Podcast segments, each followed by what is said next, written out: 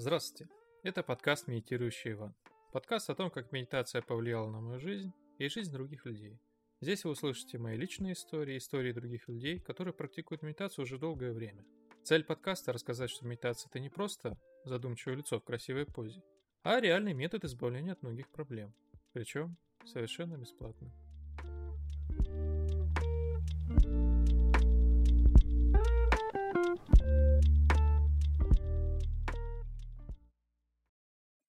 Сегодня нам Александр Страхолис расскажет про тревожность, про то, как от нее избавиться, откуда она приходит, где зарождается и вообще в чем причина. Александр, здравствуйте. Здравствуйте, дорогие друзья. Сегодня у нас такая более философская беседа. Не хотелось бы, конечно, уподобляться каким-то там проповедникам, тренерам, там, коучам, даже психологам. Вот, недавно ездил на, авто, на, авто, на машине, езжу, слушаю радио. Ну, и наткнулся на беседу ведущих с психологом. Они сейчас там в своих программах часто психологов включают туда, потому что психолог, он может загрузить в эфир всякими там мысли, формами, заключениями. Все это на научной основе, очень слушается интересно. Ну, я слушаю так между делом сквозь ухо, ну и наблюдаю за своими ощущениями в какой-то момент я наблюдаю, как, как он рассказывает там про какой-то аспект, выдает какие-то раскладки, какие-то нюансы, какие-то разветвления, то может быть, это может быть, если то, то вот это, если то, то то, а у мужчин это вот так, а у женщин это вот так, а это приводит туда, это приводит сюда. И я как бы наблюдаю за своими ощущениями и начинаю понимать, что он мне напоминает паука, который вьет вот такую вот ментальную паутину. И вот всякие там узелки, крючочки, а эти люди, которые его слушают, в том числе и я, я за собой наблюдаю, я как и наблюдаю, как я втягиваюсь в этот разговор. Думаю, что меня туда, что меня втягивает? А меня втягивает вот это правильная, правильные формулировки мысленные, ментальные. И вот этот паук, вот он вьет эту паутину, эта муха, чем больше муха, а муха это был ведущий, который задавал ему вопросы.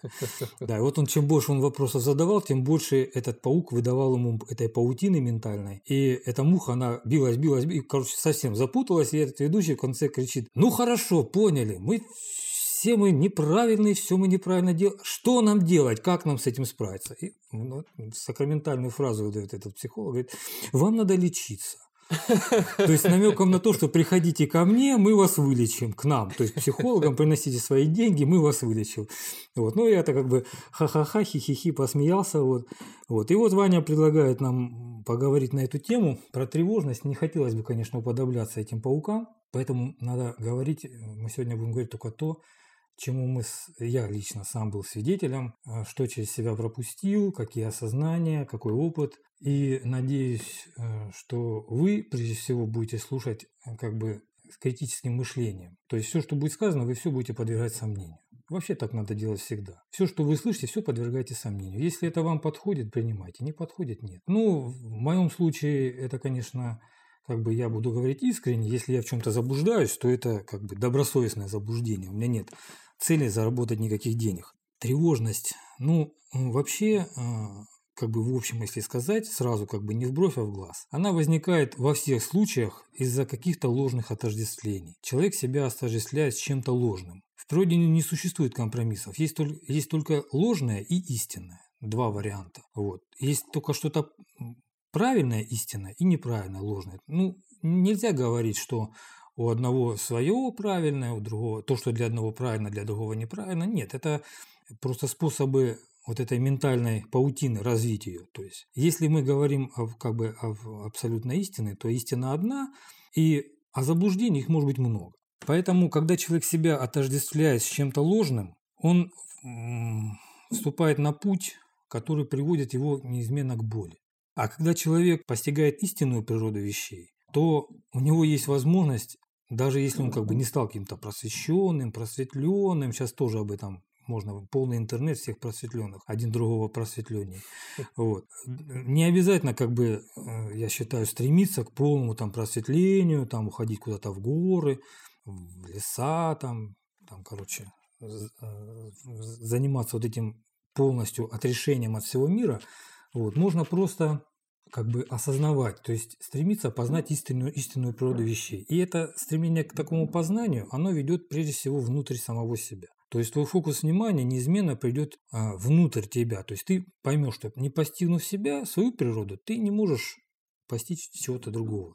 спроецировать э, на внешний мир. Так вот, э, тревожность возникает, когда человек отождествляет себя сложными вещами. Как это происходит? Ну, допустим, вот э, у меня как бы вот мы сидим сейчас у меня дома, вот огромный телевизор на, на пол стены. И он нет-нет иногда включается, да, и я как бы листаю по каналам, наблюдаю за тем, что там происходит, и как этот информационный поток влияет на меня. Исходя из того, что я как бы медитирую и имею как бы точку опоры да, внутри себя, то есть имею понятие о своей собственной природе, о гармоничном состоянии. Я наблюдаю, как этот информационный поток влияет на то, как меняется мое восприятие мира. Я, допустим, смотрю, как э, люди стадионами собираются и смотрят футбольный матч. То есть десятки тысяч людей. При этом миллионы смотрят это все там по телевизору и в интернете. Орут, кричат, да? Вот, наблюдая за тем, как 20 человек бегают за мячом, и им это сильно нравится. И тут на тебе их команда проигрывает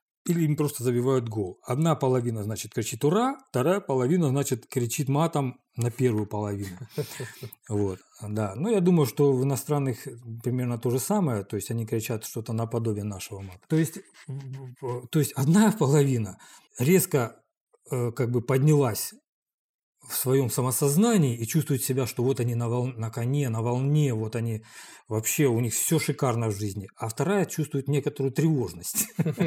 У них не все так хорошо, потому что их э, команда проигрывает. Или, допустим, люди слушают концерт какого-то певца. Ну, певцы-то, в общем-то, разные люди. Когда э, ты натыкаешься на информацию об их как бы на, э, ну, жизни вне сцены, то ты удивляешься, насколько это люди испорчены, мягко говоря. А у них десятки тысяч поклонников, они кумиры, за ними э, ездят на машинах, летают на самолетах, опять же они собирают эти концертные залы. И все э, э, вот это информационный этот поток, вот эта ложная информация, она влияет на людей. И люди, когда себя отождествляют с чем-то ложным, они начинают терять истинную суть, и тогда а когда они вот это ложное теряют, ну, по каким-то причинам, допустим, допустим, ну, человек всю жизнь копил на хорошую машину, теперь раз у него ее украли. У него возникает чувство тревожности. У меня лично возникало такое чувство тревожности, да, когда я выходил из, ну, там, из помещения, из здания, и не увидел своей машины на, на, на привычном месте, там, где я ее оставил. То есть ты сразу чувствуешь такой хоп,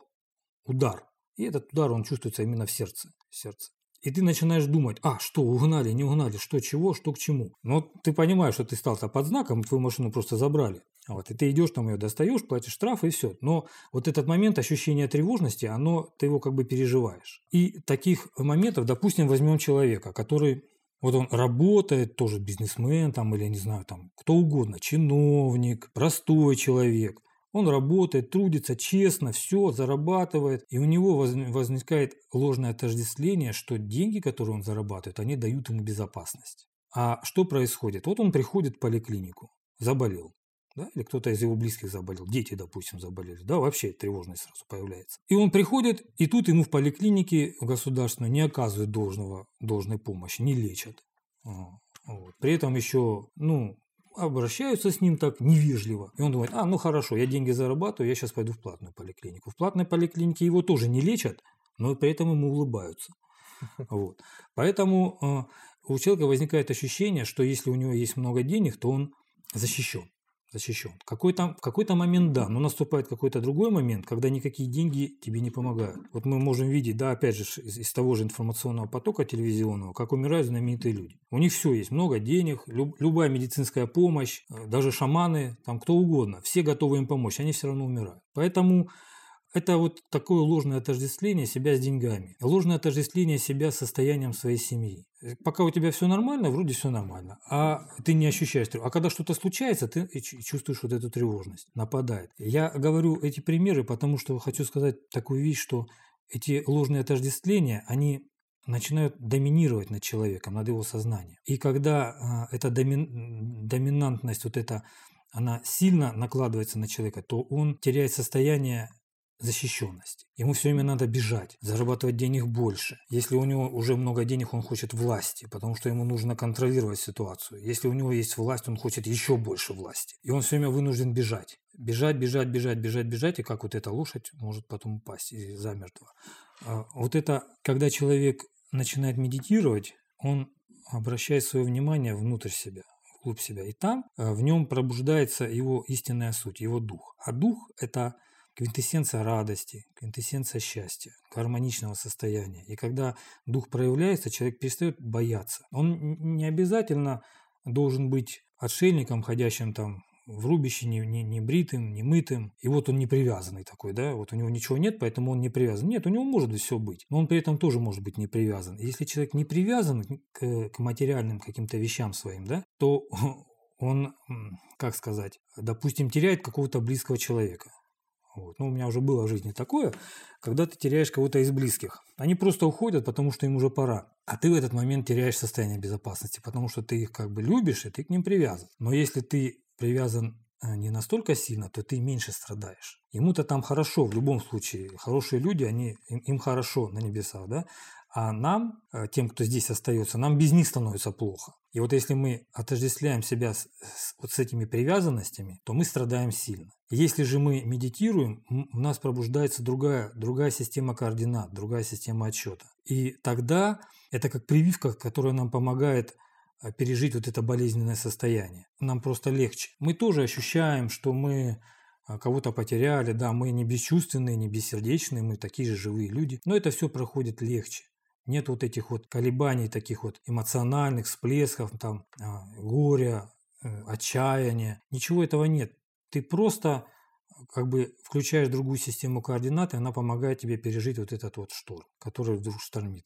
И когда человек вот с этими отождествлениями материальными разного плана, как я уже сказал, там деньги, а, работа, семья, в основном это все работает на материальном уровне, а материальный уровень, он очень поверхностный. Это самый поверхностный уровень, который только есть. И поверхностный уровень, его можно сравнить с океаном. Когда океан, ты на поверхности, вот в этой материи, то любой шторм, любой ветерок, и ты тебя начинает кидать.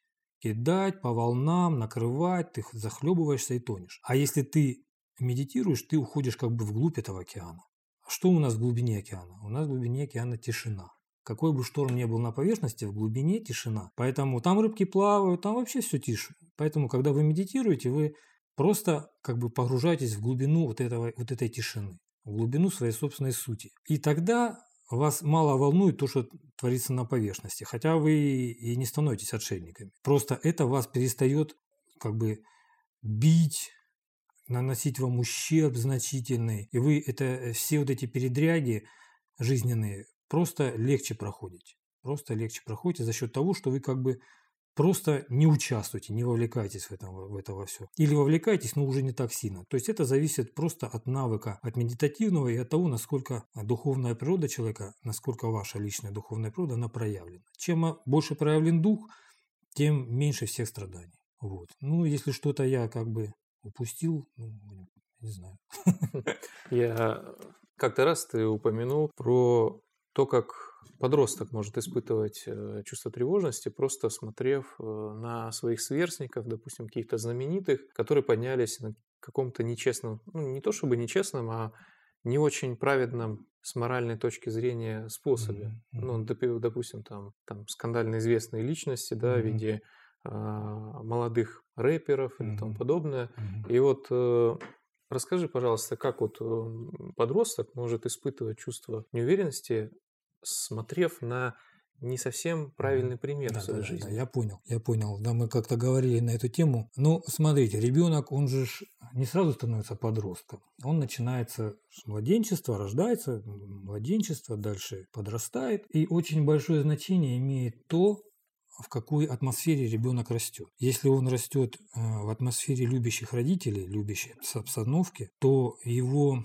иммунитет и его способность к противостоянию ко всему негативному, противостоять всему негативному, она лучше. Если же ребенок вырастает э, в семье, где скандалы, раздоры, споры, то э, эта способность у него, она у него слабая. И до 12 лет ребенок растет, он как бы вот находится в стадии формирования вот этих вот качеств своего сильного сердца. Что такое сильное сердце? Сильное сердце – это любящее сердце. Вот, и ребенок а, что сейчас все дети испытывают большое давление со стороны вот этих информационных потоков. Что они видят? Они видят, что не надо учиться, не надо к чему-то стремиться. Просто вот был человек, написал какую-то абракадабру, придумал, э, наколол себе на лбу там наколки, еще что-то сделал, показал голую пятую точку там, я даже, дальше я боюсь перечислять. И все, у него миллионы, у него машины, у него поклонники, у него там красивая жизнь. И что бедному ребенку делать? А, э, э, родители, если они у него хорошие, они ему говорят, учись, все у тебя будет хорошо, трудись. А он видит, зачем трудиться? Да сколько я буду трудиться, мне столько миллионов все равно не заработать. Сколько бы я ни трудился. Зачем? А вот жизнь. Есть кто. Пример жизни. Да, вот они все. Они что прямо на экранах тут все. Большими, большими образами во всех, со всех утюгов нам вещают. Поэтому ребенок, у него на, наступает диссонанс того, что он чувствует, и от того, что он видит вовне. То есть он чувствует, что он дома, что он защищен, что, он, что его любят, что за, о нем заботятся, да, но это все для него становится на второй план. А вот то, что он видит в телевизоре или там в компьютере, это становится на первый план. И ребенок вот в этом диссонансе теряет чувство защищенности, чувство безопасности, потому что он понимает, что ему надо не то, что он не то, что как бы не то, что от него просят любящие рядом люди с ним, а ему, ему надо сделать что-то совсем другое.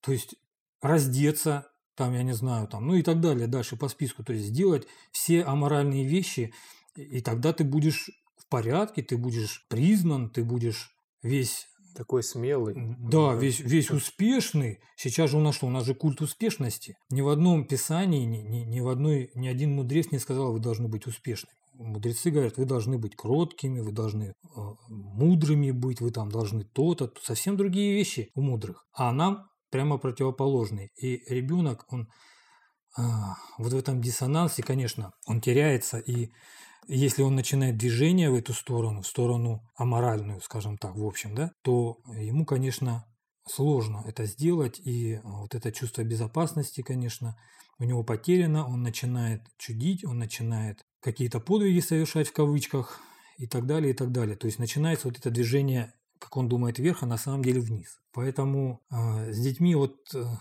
сейчас сложно. И оградить, вот у нас тоже дети, как раз вот средний возраст, там 11, 11-12 лет, э, трудно и невозможно. И только вот, вот такая вот Сейчас вот мы с дочкой начали небольшую практику. Я просто предлагаю ей сесть, помедитировать, вот сколько она хочет.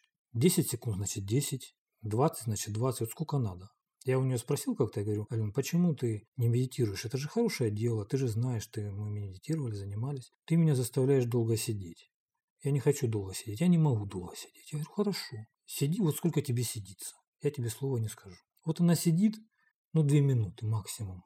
И все, потом убегает, пусть бежит. Но зато у нее сейчас появились творческие способности. То есть она с, с интересом играет на фортепиано, она как бы училась, но уже хотела бросить. Сейчас у нее пошла вот вторая волна. То есть э, медитация, она помогает в этом отношении, то есть восстановить вот эту гармонию у детей. И э, э, уберечь их ну, невозможно, поэтому дети теряют чувство безопасности. И поэтому они становятся вот неуправляемыми. Они вот эти все скрепы жизненные, которые э, дают им защищенность, они, дети вынуждены двигаться в те области, в негативные, где а, у них это противоречит природе человека, эти области. И они начинают это движение, конечно, теряют гармонию и теряют вот это чувство а, целостности, гармоничности, радости. Они начинают становиться а, вредными, агрессивными, да, реагирующими. Но можно с этим справляться. В принципе, можно. Вот последний вот буквально месяц, может быть, два, вот, вот эту минимальную практику я как бы предложил ей, и она с удовольствием, только напоминать надо. Ален, давай помедитируем и спать. Вот она сидит две минутки и побежала. Все, и я смотрю прям, прям радостно, радостно. Есть шанс, что это все как-то наладится. Вот. Ну вот так. Вот так. С детьми, конечно, непросто. Да, каждому предстоит, наверное, в жизни прожить этот момент. Угу. Вот, и мне тоже. Пока ребенок три года, наслаждаешься, как он там хихикает, хахакает, и тебя веселит. Ну, капризничает чуть-чуть, да и ладно. Ну, а когда вырастет, я уж не знаю. Свои мозги не вложишь человеку. Да, да. Но ты не заставишь из-под палки делать, не делать того, что хочется делать. Спасибо, Александр, за то, что поделился нам с, с нами своим опытом, рассказал мудрые наблюдения. Вот я надеюсь, кто-то, кому-то это поможет. Поможет кто-то сможет может увидеть, сможет увидеть э, для себя что-то полезное. Спасибо всем, кто слушал. Подписывайтесь на нас в Инстаграме InsideKMV, там много чего полезного. Также можете нас послушать на Яндекс Музыке, на iTunes и на всех возможных площадках. Спасибо, что остаетесь с нами.